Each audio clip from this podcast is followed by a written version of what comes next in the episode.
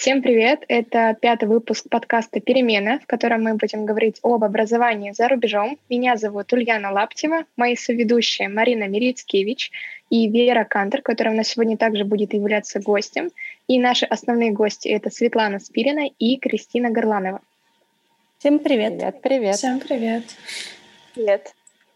Сперва я предлагаю, чтобы все рассказали о своем маленьком опыте, а может быть и не маленьком, о образовании за рубежом, вообще где учились, что изучали и чем занимаетесь сейчас. Предлагаю начать со Светланы Спирины. Угу. Да, всем привет. Сразу тогда перейду к делу по поводу академии. Я закончила магистратуру в Высшей школе прикладного искусства в Праге. Магистерская программа, она официально длится 2 года. Я закончила 3, то есть я продлевала на 3 года. Кафедра была Fine Arts, то есть изобразительное искусство, направление обучения фотография. Конкретно современная фотография. Угу. Пожалуйста, Кристина Горланова. Да, всем привет. Меня зовут Кристина, и я художница и куратор. Живу и работаю в Екатеринбурге, и образование у меня было смешанное. Я сначала училась в России и получила образование в УГТУ-УПИ. Это такой вуз в Екатеринбурге технический, и я выпустилась по специальности менеджмент организации управления проектами, что на самом деле помогает мне сейчас в моей работе, в моей day-job.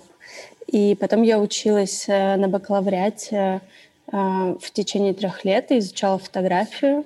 И я училась в университете искусств в Лондоне, в колледже, который называется сейчас London College of Communication. И это бывший London College of Printing. Это такое довольно традиционный колледж, связанный с различными печатными медиа. И вот я изучала арт-фотографии. И Вера Кантор. Привет. У меня еще маленький опыт за плечами, потому что я еще учусь в школе. Но мне очень интересно узнать об опыте образования за рубежом, поскольку это также стоит над вопросом про будущие планы. Но про себя я могу рассказать, что я обучалась на месячной программе в Шотландии, и там тоже получила такой небольшой опыт в образовании за рубежом и оснащении этой культурой английской. Сейчас давайте с вами поговорим о, наверное, самом сложном и таинственном. Это, конечно же, поступление. Давайте сначала с вами поговорим вообще, как, куда, что делать для поступления. Тут я сейчас затрудняюсь, потому что я поняла, что я вообще не рассказала весь полный путь образования. Я забыла про российское образование, про первую часть, про бакалавриат. То есть вот получается, что бакалавриат я закончила в Уральском государственном университете по направлению философия, магистратура была в Чехии по направлению фотография. Ну, вообще, мне кажется, в каждом выборе есть элемент рациональности, элемент случайности. У меня это было именно так. Мне просто хотелось получить художественное образование, потому что у меня не было художественных школ за плечами. Основное мое образование гуманитарное. То есть идея генеральная была в том, чтобы получить художественное образование, направление современное искусство. У меня не было четкого понимания, в какую страну и даже на какое конкретное направление я хочу, и поэтому я прошла через просто большой выбор. Я открывала списки Академии искусств в Европе и фактически просто бесконечно ресерчила, смотрела все условия поступления, направления, и вообще шла просто с севера на юг, начиная с Норвегии, с Финляндии, смотрела Францию, смотрела Германию, смотрела Чехию и смотрела немножечко Италию. Вот. Но мой выбор пал, поскольку это все равно какой-то совокупность очень многих вещей, Я выбрала Чехию, выбрала свою академию, потому что у меня в тот момент случилось двое знакомых, друзей, приятелей, сообщников в этой академии. И вот в период ресерча, когда я собирала информацию, получилось так, что вот именно по Праге, по академии в Праге у меня были прямо инсайдеры, и я почувствовала себя комфортно и понятно в дальнейших шагах. То есть вот мне, получается, помогли друзья, которые там уже учились. И да, наверное, мне было легче сделать выбор. У меня, на самом деле, довольно похожая ситуация в начале. Да, и у меня тоже не было художественного образования. Я довольно быстро бросила художественную школу здесь, в Екатеринбурге. И учила менеджмент во время первого своего образования. Это был специалитет, то есть я училась 5 лет полных. Я начала увлекаться фотографией, и это была такая история про коммерческую фотографию. И я никогда не думала о том, что она перерастет во что-то связанное с искусством на тот момент. И я выпустилась, какое-то время поработала по своей первой специальности, поняла, что не хочется мне этим сейчас заниматься в данный момент. И хочется получить какое-то художественное образование именно по направлению фотографии. И у меня было такое... в общем, такая мечта заготовленная, наверное, про поступление и про свой вуз. Я подумала, что вот прекрасно, у меня живут друзья в Барселоне, я туда поеду, это прекрасный европейский город, тепло, море, высшее образование, вот это все. Но довольно быстро это все разбилось в реальность, поскольку я посмотрела ряд вузов, где были курсы, связанные с фотографией, и... Во-первых, многие из них даже не на испанском, в Барселоне преподают на каталан. И я понимала, что чтобы поступить, нужно хотя бы какой-то испанский немножечко знать, а у меня и английский-то был не то чтобы супер классный на момент поступления. И я стала спрашивать друзей, которые работали уже фотографами или были как-то связаны с этой индустрией, куда мне стоит поехать поучиться. И абсолютно все люди, друзья, знакомые знакомых, отвечали мне, что если это фотография, то это либо Нью-Йорк, либо Лондон. И я была максимально снобски настроена и против Америки, и против Великобритании. И я подумала, Лондон хотя бы ближе, посмотрим, что там есть. И так я оказалась в Лондоне. Нужно понимать, что на момент моего поступления, это было 10 лет назад, в 2010 году, никаких школ Родченко, Док-Док-Док и так далее, где можно получить хоть какое-то образование фотографическое, приближенное к высшему, было невозможно сделать. Поэтому, вот эта интенция уехать, учиться за рубеж, она была довольно... четко подкреплена. И мне хотелось, чтобы это было высшее образование. Поэтому я поступала на бакалавриат. Несмотря на то, что мне говорили, что с моим портфолио можно попробовать поступать на магистратуру, на фэшн-фотографию или на коммершл-фотографию, но мне хотелось все-таки азы какие-то получить, и я поступала на бакалавриат. И... Это была консультация в Москве, то есть был куратор от университета, который приезжал в Москву и в Питер 2 раза в год. Все происходило. Я приехала в Москву и поступала из Москвы. И мне сказали, что в моем портфолио довольно много работ, близких к искусству. Не хочу ли я немножко сменить, потому что работы в коммерческой фотографии довольно уже устойчивые. То есть, может быть... Мне это интересно, и я на тот момент не знала на самом деле, и мне предложили 3 бакалавриата, потому что в университет, в котором я училась, входит, по-моему, 5 или 6 колледжей, в том числе самый известный, самый такой, который на слуху, это Сан-Мартинс, и в нем есть тоже фэшн-фотография, London College of Fashion, Chelsea Fine Art College, LCC, в котором я училась, еще, по-моему, что-то есть. Камбервелл College of Arts. Вот, и я на тот момент, наверное, довольно плохо представляя себе, что такое арт-фотография, все-таки выбрала ее и вот поступила в колледж, London College of Communication. Вера, а скажите, почему вы выбрали именно Шотландию? Почему выбор пал именно на эту страну? И поступали ли вы, сложно ли это было? Как вообще происходил сам процесс? Для моего юного опыта очень хотелось какой-то программы, которая поменяла бы немного жизнь, как для ребенка, который хочет стать взрослее и хочет побыть, наверное, месяц в совсем других условиях, которые, наверное, поменяют и этого ребенка совершенно, потому что здесь другая страна, естественно, другие люди и язык, и менталитет, и ты один должен справляться с этим всем. И мы выбирали, на самом деле, между и Англией, и там Северной Ирландией, но выбор пал на Шотландию именно из-за более подходящей программы, и мы выбрали город Эдинбург, и там уже была программа, в которой проходило обучение, и жила я в host family.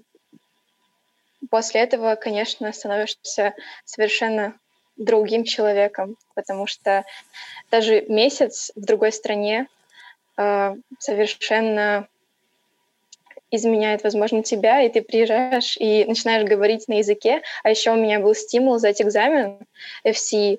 И для того, чтобы сдать, конечно, поменять атмосферу с русской на иностранную, конечно, очень помогает для того, чтобы в дальнейшем отлично сдать экзамен и идти дальше, повышать свой уровень. Света, у меня к тебе вопрос. Кристина говорила про то, что больше хотела именно конкретное образование, а не куда-то уехать в другую страну. Вера вот хотела прямо опыт. У тебя было ощущение, что ты хочешь получить опыт, пожить в какой-то другой стране, или все-таки тебя интересовала конкретно специальность? Мне кажется, оба два варианта сразу. То есть мне точно хотелось сменить среду на иностранную. Думаю, да, потому что на момент, когда я искала и смотрела, уже в Москве был вариант школы Родченко и был вариант ИПСИ, по-моему. Вот эти два варианта были. Это так, у меня с годами очень плохо. Это 2000... Наверное, 16-й год, если я не ошибаюсь.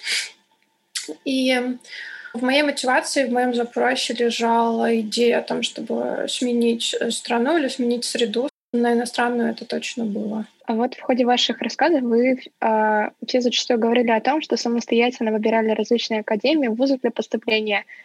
Но, может быть, вы столкнулись с тем, что вот кто-то может помочь. Да, друзья, а если, например, друзья у вас не учатся за границей, то как думаете, к кому можно было бы обратиться? Я думаю, что на самом деле довольно много сейчас народу ездит и учится за границей. Я помимо того, что спрашивала у друзей, я потом пыталась в соцсетях по университету найти людей, которые, может быть, у кого-то в друзьях, да, друзья моих друзей, чтобы спросить о том, стоит ли туда поступать. И ВКонтакте я нашла одну девушку, она из Казани, на самом деле, родом. У нас не было общих друзей, и я просто ей написала. Я помню, что ее звали Наталья, к сожалению, не помню фамилию. Я ей написала, что вот я бы хотела поступать, можешь ли мне что-нибудь рассказать? Выпускной год это ее был. И она мне довольно много всего написала про вуз и даже присылала фотографии из, в общем, кампуса, из, в общем, университетских каких-то помещений, коридоров. И это довольно просто. Ну, то есть она довольно быстро среагировала, не было никаких проблем. Можно попробовать так. Ну, то есть просто найти ребят, которые уже учатся непосредственно на той специальности, которую вы рассматриваете для поступления, либо просто, да, искать друзья друзей. Ну и третий вариант. У нас ярмарки, которые называются образования за рубежом, я, к сожалению, ни разу не видела, что они себя представляют. И мне сложно комментировать, но это тоже, вот такая опция. Можно попробовать через сайты, специализирующиеся на образовании за рубежом, либо через вот такие ярмарки что-то посмотреть. Если вы знаете, например, в какую страну вы хотите поехать, по какой-то причине выбираете, отталкиваясь от места, где бы хотели учиться, то можно попробовать написать в отдел общих вопросов посольства, и они подскажут, мне кажется, интернет, в общем, порталы, которые аккумулируют эту информацию. Я думаю, что просто нужно не теряться в этом смысле. Если я на тот момент думала, что это вот на 3 года, и для меня это было почти что навсегда. А с другой стороны, я сейчас думаю, нужно было бы просто, если бы я оказалась в ситуации, что мне не подходит по какой-то причине, и мне некомфортно, и это не то, что я ожидала, но нужно было просто отчисляться после 1 семестра и искать что-то новое. То есть, мне кажется, к этому сейчас все-таки по-другому все относятся. Да, я тоже хочу поддержать Кристину по поводу того, что, с моей точки зрения, поиски через людей, которые уже учатся конкретно в конкретном заведении, мне кажется, что это самый эффективный все-таки жанр. Да, в моем случае тоже так было, что у меня 2 друзей знакомых учились, но они учились на скульптуре, то есть конкретно на фотографии. У меня не было знакомых. А в тот момент поиска я вообще искала что-то, связанное с перформативными практиками, конкретно с перформансом. Поэтому мне было сложно... сложно? Это было неочевидный вообще выбор, и было неочевидно, какое направление выбирать. И получается, посредством того, что я попросила своих друзей, которые учатся на скульптуре, соединить меня с ребятами, которые учатся на других кафедрах и направлениях, и просто разговаривала. На самом деле, в 90% случаев очень отзывчиво относятся студенты к просьбам, прояснить ситуацию. И я тоже столкнулась с довольно дружелюбной такой атмосферой консультации. И сейчас, например, когда мне кто-то пишет по поводу моей академии или, в принципе, ситуации в Праге по академиям, я тоже всегда очень радостно отвечаю. И, в общем-то, уделяю ему достаточно времени и энергии, потому что мне действительно хочется, чтобы люди на моменте поступления выбора как можно точнее себе представляли среду. По поводу посредников, я конкретно могу сказать по Чехии, по Праге, довольно развита ситуация того, что существуют посредники, которые помогают с поступлениями, помогают в том числе визовыми вопросами, в том числе с определением школ. Мое мнение, именно по Праге, мне кажется, что это наименее эффективный способ. То есть, с одной стороны, он коммерческий, и я не уверена, что у самих посредников может быть достаточно четкое представление о том, что происходит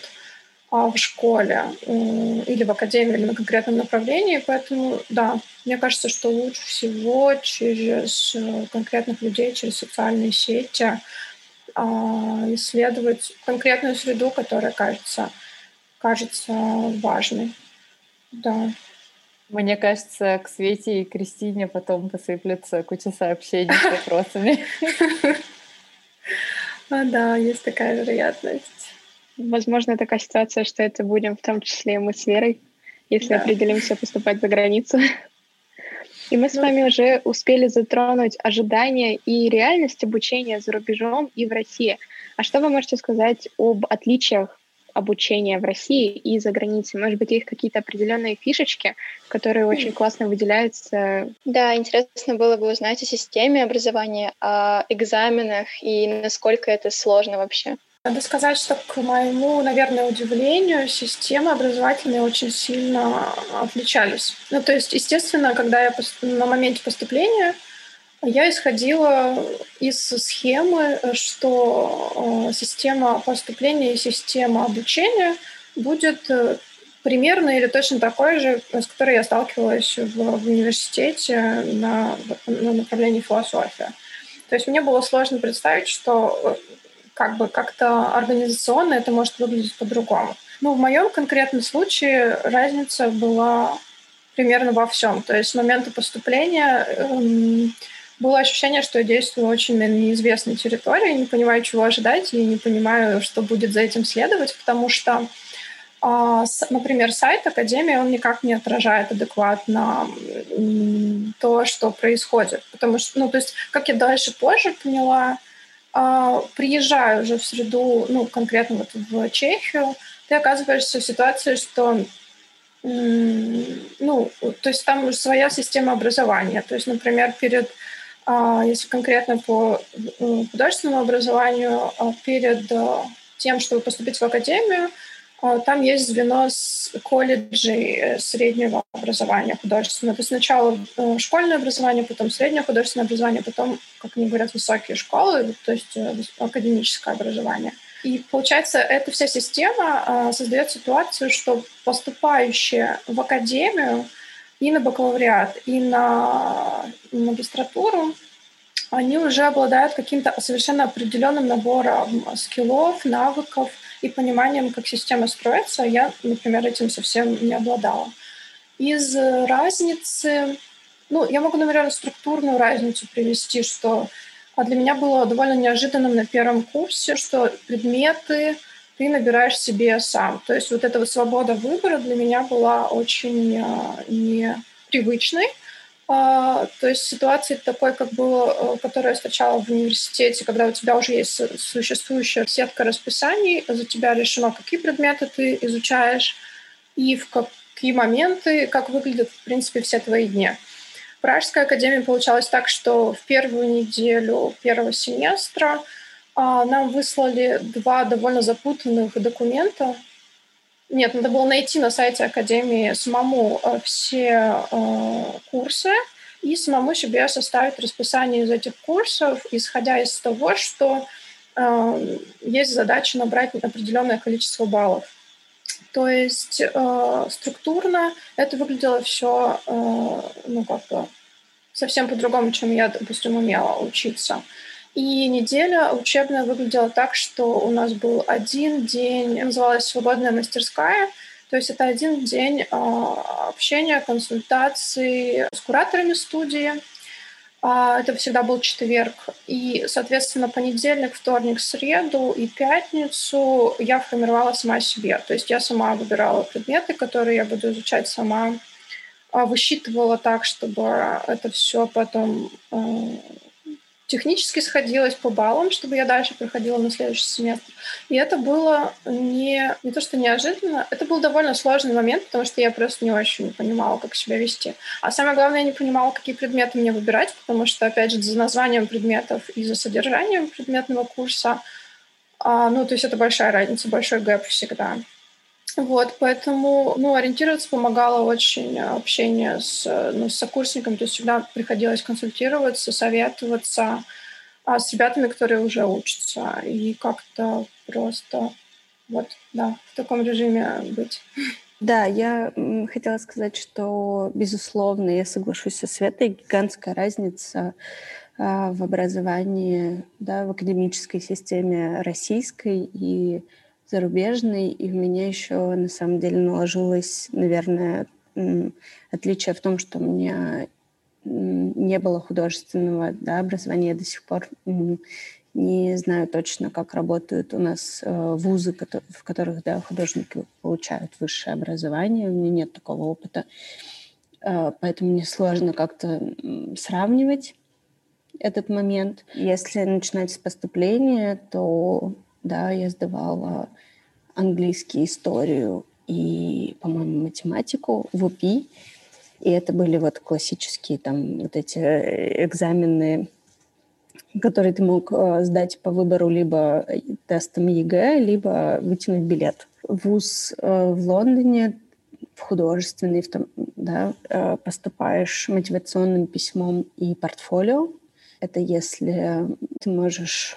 его представить, и Света немного сказала, что да, там действительно немного другая структура образования после школы, потому что многие идут на короткие годовые курсы, чтобы понять, нравится ли вообще то направление, которое ты выбрал, это ABC-диплома, они часто называются, и прочее. Это годичные курсы перед бакалавриатом. Вот, потому что если говорить о фотографии, то когда ты переходишь на бакалавриат, то предполагается, что ты, в общем-то, уже знаешь, что такое фотография. В лучшем случае ты уже знаешь, как проявлять, печатать. То есть никто тебя техники на бакалавриате уже не учит фотографии, да? То есть, там есть некоторые практические занятия, безусловно, но они, скорее всего, такие вводные о том, как пользоваться facilities в университете, да, где что расположено, где какие darkroom, где какой студийный свет, как он включается, но при этом как бы никаких технических классов по этому поводу нет, поскольку там есть философия фотографии, да, какие-то истории искусств из теоретической части, а из практической вот у тебя есть facilities, иди как бы и делай. В общем и целом. И потом сдаешь проект. Еще из технических, наверное, таких отличий это то, что в моем университете была система из триместров. То есть ты 2 месяца учишься, предоставляешь свой финальный проект по окончании семестра и работу, которую ты пишешь, теоретическую, сдаешь. И так 6 раз в течение 2 лет, а потом в течение последнего года ты делаешь 1 проект в течение всего года. Вот. Это если говорить о таких технических отличиях, которые на самом деле гораздо проще преодолеваются, чем остальные отличия. И для меня было на самом деле самым сложным понять, почему все люди без конца ходят в библиотеку. Особенно, на самом деле это тоже быстро меняется, поскольку первые 2 семестра с тройками за все работы приводят тебя довольно быстро в чувство, и ты понимаешь, что к чему. Если ты учишься в УПИ, ты видишь своего преподавателя, и преподаватель тебе без конца говорит, вы должны сдать то-то, вы должны написать то-то, у вас тогда-то дедлайн, покажите работу в процессе, давайте посмотрим, что у вас там происходит, вы не посещаете занятия, скорее всего, вас не допустят. И вот это вот все мотивирующее, принудительное действие, в общем, каким-то образом заставляет тебя учиться. А в Лондоне, в общем, всем без разницы. Ходишь ты на занятия или нет, что ты читаешь, сколько ты посещаешь, что ты делаешь, ты хочешь — ходишь, не хочешь — не ходишь.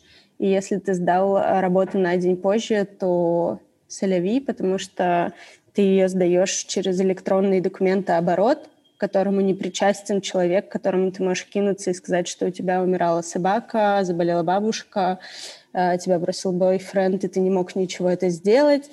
Нет, безжалостный электронный документооборот фиксирует, что ты не сдал работу вовремя, и максимальная оценка, которая у тебя будет, если ты сдал после этой даты, это 3. Даже если работа написана и сделана хорошо. И вот с этим было труднее всего мне примириться, потому что у меня абсолютно нет никакого синдрома отличника. Я как раз тот троечник, который за свободу, в общем, и свободный график. И мне было тяжеловато, но к концу 1-го года я, в общем, адаптировалась и поняла, почему так много народу в библиотеке, почему все как-то сами выстраивают свой график. Поняла, что такое office hours. Это, да, то, что у нас называется консультациями, и этим, наверное, пользуются уже только магистранты при написании магистерской работы, но вот в европейских вузах это нормальная практика, поскольку помимо теоретической части и практических бесед, где каждый рассказывает, что он делает по проекту, и выслушивает критику своего тьютора и коллег. Да, то есть вот у меня на потоке было 4 тьютора, и нашу довольно большую, да, по любым меркам группу студентов, нас было около 50 человек, делили вот между 4 тьюторами. Он был твоим как бы научным руководителем, и внутри этой группы были обсуждения проектов, которые делаешь внутри семестра. И есть еще office hours, на который ты должен записаться. Это листок, на как бы учительской, да, там, где вот тьюторы находятся, у них есть расписание свободных получасовых слотов, где ты можешь поставить свое имя, прийти и что-то конкретно спросить, получить какую-то критику или помощь. И этим я вообще научилась пользоваться только на 3-й год, о чем невероятно жалею. В общем, да, вот эта история о том, что есть какой-то период акклиматизации, она вот такая бывает довольно травматичная из-за этой разницы. И вот как раз продолжая тему акклиматизации, с психологической точки зрения, может быть, как раз-таки из-за акклиматизации, по разносторонним историям известно, что очень многие, которые проходили обучение за рубежом, возвращаются обратно в Россию. Очень мало людей, которые, проходя обучение, оставались в стране, где они учились. Почему так происходит? Что вы вообще думаете, провал ли это или, наоборот, какая-то победа? Я, наверное, очень сейчас плохая фокус-группа, чтобы по мне судить, потому что я как раз сейчас нахожусь в точке момента решения, что вообще, ну, как бы как отстраивать и продюсировать свою жизнь дальше, потому что у меня сложилось так, что закончился мой период обучения. У меня начался свободный год после академии в Праге. Ну, свободный год имеется в виду, когда я пытаюсь сама менеджерить свои проекты, свои расписания и свои действия. И этот год очень благополучно был прерван ковидом, тем, что все мои планы и запланированные проекты, впервые запланированные вне академии, они практически все, или да, вообще все приостановились, видоизменились, отложились и вышли в непонятный режим.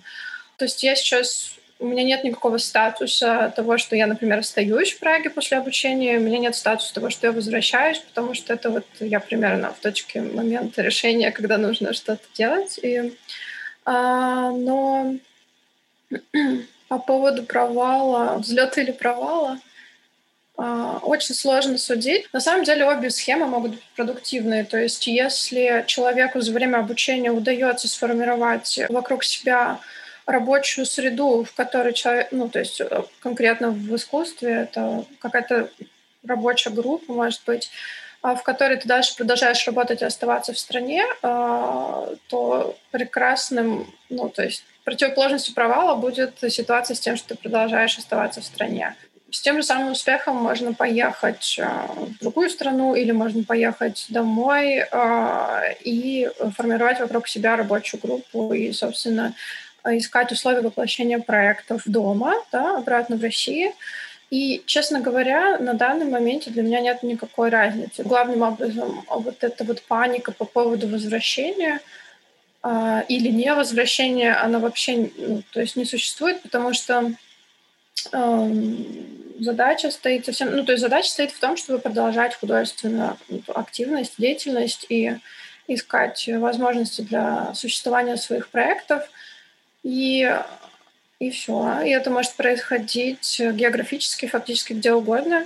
И я думаю, то, что дает академия, это как раз возможность организовывать проектную работу, наверное, то, о чем говорила Кристина. Как раз вот эта вот радикальная самостоятельность, когда ты полностью занимаешься своим временем, организацией учебного времени, рабочего времени, организацией своего собственного проекта. Это то, чему учит академия, и результат в моем конкретном случае, то есть это скорее, наверное, какой-то менеджерский скилл, наверное, больше, чем какой-то художественный. И да, я, по-моему, так и не ответила на вопрос по поводу возвращения, но я, наверное, хочу его стереть просто. Вот своим ответом я хочу стереть этот вопрос, и как бы мой посыл заключается в том, что география, на самом деле, активности не так важна, как возможность, да, просто продолжать действовать. Вот это мой абстрактный ответ. Я признаюсь честно, у меня к этому отношение менялось и, наверное, продолжает меняться, потому что возвращаться после 3 лет в Лондоне было довольно страшно, потому что я... Ну, по разным причинам, на самом деле, и в большей степени, потому что я вообще не представляла, куда я возвращаюсь, потому что для меня Екатеринбург — это был, понятно, город детства, друзей и вот какого-то прошлого, связанного с моим первым образованием. И я абсолютно не понимала, что в Екатеринбурге происходит в плане искусства. Я вообще ничего не знала, и поэтому, когда я в конце 13-го, к осени 13-го года вернулась, я вообще в первый раз узнала, что есть ГЦСИ вообще в Екатеринбурге. Вот. И пошла туда в один из первых разов. Ну, то есть было довольно страшно, потому что непонятно, куда ты возвращаешься. Ты абсолютно точно возвращаешься в другой художественный контекст. И с этим были связаны какие-то сложности и опасения. Но если вот возвращаться к вопросу, который Ульяна задала по поводу того, провал это или что, мне кажется, это немножко такая история, вообще, в принципе, связанная с выпускниками вузов. Потому что... Тем не менее, даже несмотря на то, что европейская система образования, она пытается взрастить довольно самостоятельного профессионала, ничего не получается. Ты выходишь и не знаешь, что делать. Ты знаешь, как делать проект, да, ты как бы класс, ты это умеешь. Но у тебя нет денег, ты абсолютно не знаешь достаточно людей в среде, которые могли бы тебя поддерживать. И, например, если ты выпускаешься в Лондоне, то ты понимаешь, что тебя ждет как минимум, лет 10-15 day-job, если не барменом, то хотя бы ассистентом в галерее в какой-нибудь, и выставок в пабах на втором этаже. Потом, если ты вконец не разочаровался, и у тебя что-то все еще получается, и тебя где-то заметили, ты выиграл какие-то awards, то ты начинаешь в маленьких галереях выставляться, которые поддерживают молодых художников и берут с тебя 70% за продажи. Ты живешь в 2 часах на велосипеде от центра, и все равно как бы это Лондон, классно и все такое. И потом, наверное, к 45 ты сможешь более или менее нормально уже зарабатывать искусством, если все, если ты не променял его все-таки на day-job, да, и, в среднем, потому что там все равно не как в России, у них есть, инфраструктура, ты можешь, да, к 40-45 начать зарабатывать и, может быть, преподавать и что-то такое. В общем, незавидная судьба. И возвращаться было гораздо интереснее, потому что в Европе из-за того, что инфраструктура довольно сильно развита, ты знаешь, какой сценарий тебя ждет. И чтобы его сломать, ты должен быть невероятно гениальным. Но таких людей просто единицы.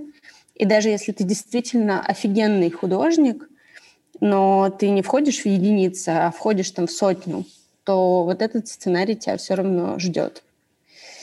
И я к нему тоже была не готова, в общем. Потому что, когда я выпускалась, мне предложили работу как раз в галерее небольшой.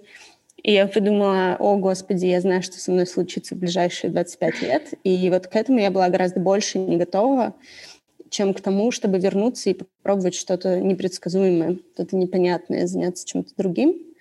Поэтому я вернулась в Екатеринбург, и это было... довольно страшно, неприятно, непонятно, но я не ощущала все-таки это как шаг назад, потому что, я ничего еще и в Лондоне-то не сделала. Куда шагать-то уж ниже, очень и так на дне. Поэтому я вернулась, и я поняла, что в России на самом деле гораздо приятнее что-либо делать, потому что особенно в Екатеринбурге. То есть если мы сравниваем с Москвой, то нет, потому что в Москве ничего не хочется делать. Это город, который перенасыщен событиями. Не буду говорить хорошим искусством, но событиями перенасыщен абсолютно точно. И он не мотивирует тебя к созданию чего-то нового. Екатеринбург в этом плане гораздо более классный город, поскольку он, во-первых, тебя довольно сильно поддерживает, во-вторых, он довольно сильно показывает тебе, насколько важно то, что ты делаешь здесь и сейчас. И это, конечно, гораздо больше тебя заряжает, чем такая довольно развитая инфраструктура, где ты, с одной стороны, как бы не голодаешь, но, с другой стороны, тебе и как бы следующий шаг дается довольно сложно, да, из-за вот этих множественных фильтров развитой структуры.